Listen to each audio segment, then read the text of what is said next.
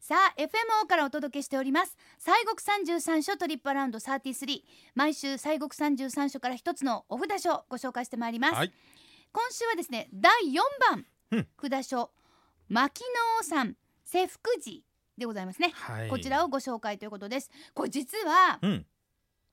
台風21号まあ本当にいろんなところで被害が出ましたけれどもそうでしたうちも大変やったの、そうですよね、うん、写真送ってもらったんですよびっくりしたんですよえらいことになってたんですよもうどうですか、あのあまあまあ応急修理とか、えーうん倒木はもうちょっとね木の処理したりとか、うんえーちょっとまあ木が倒れるっていうのは嘘みたいに実はあちらこちらでそうですよすごいよ怒ったボキって、なんかね、うん、根こそぎってたりねあのその瞬間とか見ました、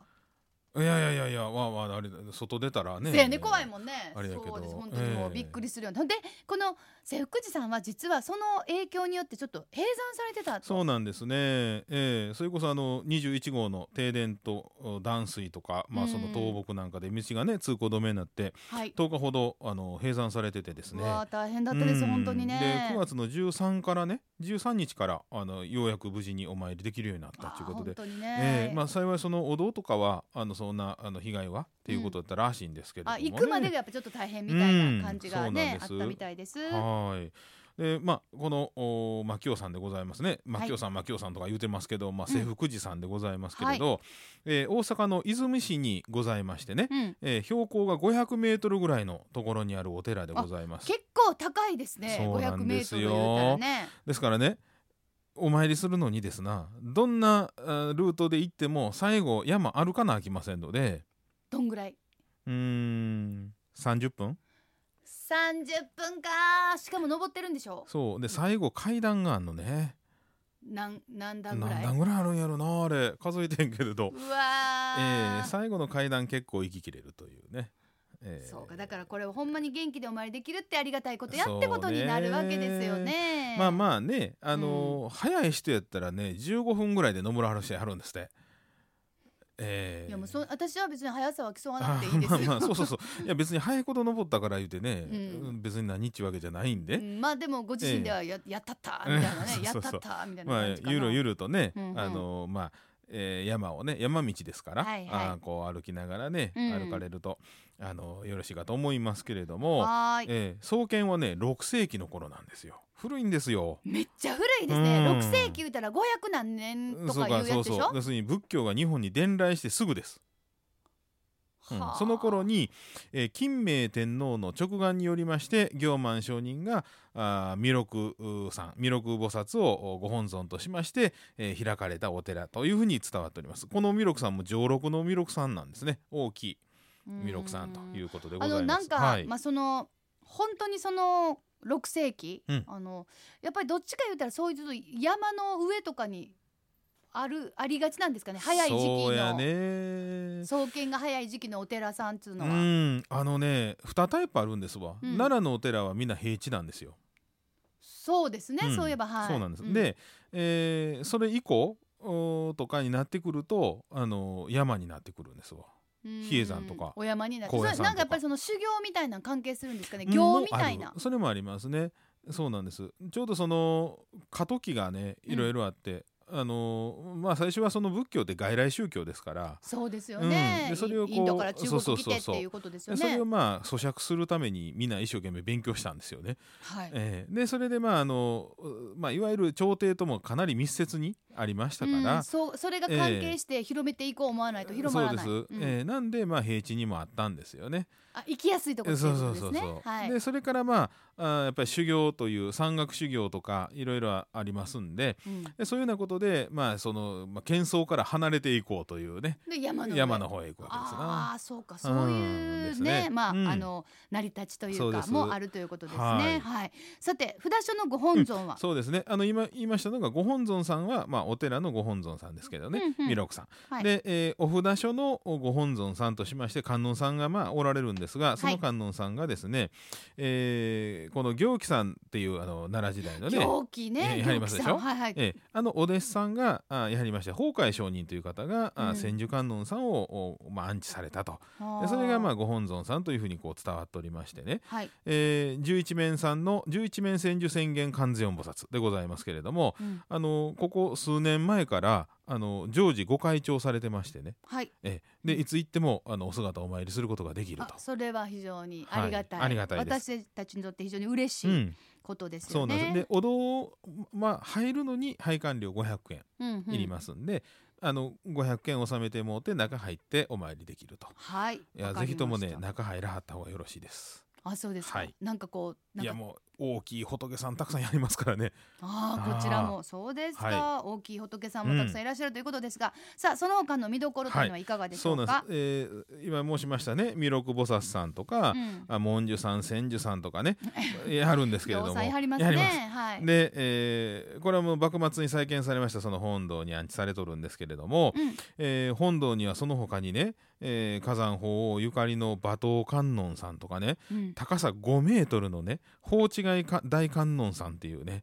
はあえー大違い大観うん音。観音さんとかねえーたくさんやるんですわ。はあ。えーでこの特にまあ馬頭さん馬頭観音さんなこうんで馬す頭がって馬の頭そうですはい、ね。あのおそうなんですそうなんですあのが安置されてるんですけどもこの馬頭観音さんは火山法王さんがね道に迷わはった時にうん山を歩いてはった時ね、はい。あその時にこの馬の稲鳴きあのヒヒーンちゅうね、はいはいはいその声を頼りにずーっとこう山を進んでいって、えー行ったらその制服寺にたどり着いたと、へえ。えーそういう、まあ、エピソードからあ火山法王さんがその馬頭観音さんを安置したというふうにこう伝わってるという感謝みたいな。そうなんです。はあはあはあはあ。はいうーんなね、えーがあったりとかその法違い観音さんっていうのはあの方角を変えるということで要はあの、うん、あ新たな出発とかね、はい。えーあの引っ越しするとあーかそういう意味でえ方角。ーそういうふうなのもあの、まあ、ご利益ある言うてみんなお参りかはるんですへえ。あの、まあ、心機一転というね、うんうんうんうんえーことですわね。あーそっかそっか、えー悪い方向からいい方向に向けてくれはるというそれをうい違うえてはくいれはる。そういう観音さんということで5メートルですからね、はあ大きいですよ。はあ、ね、えー弘法大師さんともなんか関係があそうるなんんでですすか。。ええ、弘法大師さんがね、うん特度受戒をされました、あのはいええお堂と呼ばれましてね、うん愛禅堂というお堂があります。ええでそこがその剃髪をされた後というふうにまあ伝わってましてねうん、でそのお大師さんのそのこう空張りましたあの髪の毛を収めてる、ええ弘法大師の未発堂というお堂があります。だからへえ弘法大師さんがあ特度受戒いわゆるお坊さんになる儀式をされたお寺っていう。あ、そうか。それまでは普通の普通のっていうかお坊さんじゃなかったわけやから、そうそのけじめの時の。そのそうです頭の髪をそらはった時ですははあ、あすごい。じゃあちょっとここに今写真あるけどこのうん法違い観音さんってめちゃめちゃ大きいですよ大ね。きいですよかなりあのこのフェイスがビッグな感じ がそうです5メートルですからなド迫力ですねえ。えあとほんであ頭の上もなんかもうんう冠みたいなの冠がいっもぱいついて、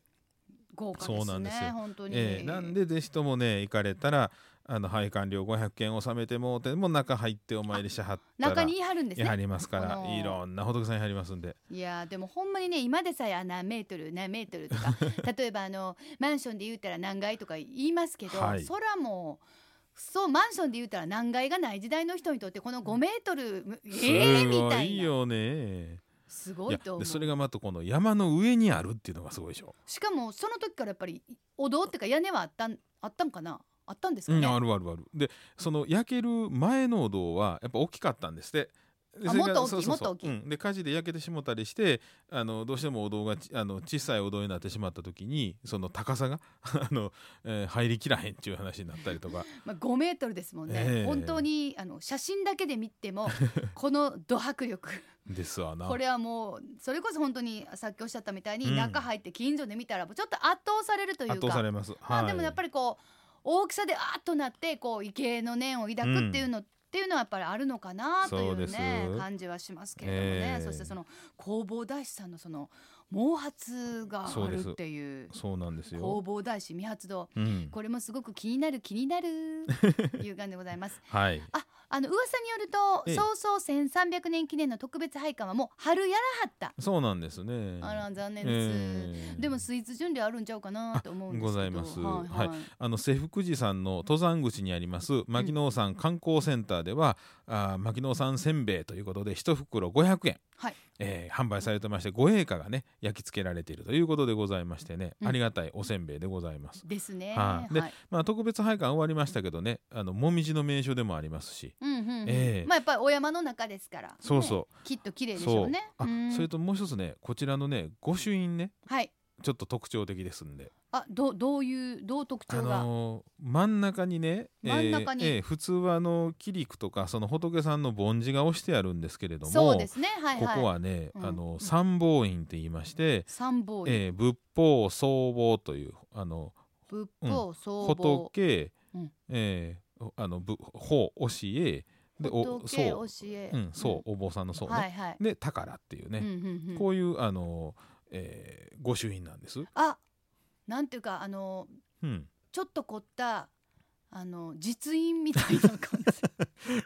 そうなんか ね。なんつうか、えーではあそうなんですよ。で、あの千ここね、あの元々は千薬院というその牧王さん千薬院、えー、世福寺というそういうまあ名前でございますから、戦略員はい、うん千人の薬のね千薬はあ院、はあはあですからあの一番最後の次号院のところはこの薬というねあの字があの押してあるんですな。はあ、ええやっぱりちょっと違いますうね、ん、そう他なのんでとす。ころとはまた違えうえそうそうそう、これもあのぜひ手に入れたいっそうですね。ていうことでございますはい。さて瀬福寺さん、まあ、あのこれからあの紅葉の名所でもあるということですから、まはあ、い大体やっぱ11月入ってからでしょうね。そうですね。んちょっとまあ涼しなってね。そうですえね、えふらふらうんと。 11月下旬ぐらいかななんて思うんですがさてその大阪府泉市にあります瀬福寺さん拝観時間が朝8時から夕方の5時本堂の拝観料は500円何度も言いますがド迫力の高知外大観音、ええなんと5メートルそうです。こちらは本堂にいらっしゃいますのでわかりますはいもうこのあの迫力をぜひ皆様本堂に入って感じていただければなと思いますさてアクセスです仙北高速鉄道泉中央駅から南海バス牧野山口行きまたはおおこれは父鬼って書くんですかね、うんなんて読むんでしょうねこれお父さんの父にあの鬼ですうん。って書くんですよ吹き吹き？復帰かな、うん父鬼とまあ漢字では書きますが、そちら行きで21分、うん牧野中学校前からオレンジバス牧野山行きに乗り換えて終点下車バス停から瀬福寺さんまではおよそ30分の道のりこれはもう多分い行かはったら「行った!」って いう父鬼でいいらしいですあ、そうですかバ。ス停の名前すごいですね、へー本当にもうこれ一回聞いて忘れないですね、うん何しか父親にお車の場合は阪和自動車道岸和田泉インターチェンジからおよそ12キロ駐車場は牧野山観光センターのそばに100台ありますうん。でここは電車またはバス車とにかく山は登らなあかそうです。はい。ん30分は登らなあかん、はい。なのでまあトレッキングシューズとか、うんまあちょいと山にを登らなあかん30分というのを踏まえたそうですね。もうサンダルとかダメね。ノーサ ンダルはい。ノーサンダルはでいす。ね、ちゃんとスニーカーでね。スニーカーですね、ええそれかもうできたらちょっとごっつめのトレッキングシューズとかねそうやねあの、はい墓張った方が自分がしんどいうん。そうそう。自分がしんどいなので、えあの登山に適したまあガチじゃないです別になんか断崖絶 壁をバーそう登そうそるとうそうかはないけどではないけども、足元はちょっとそうやないとはいしんどなりますので、山道ぜひですんでね。はい、登山に適した、まあ、服装そして靴でお出かけになるのがおすすめです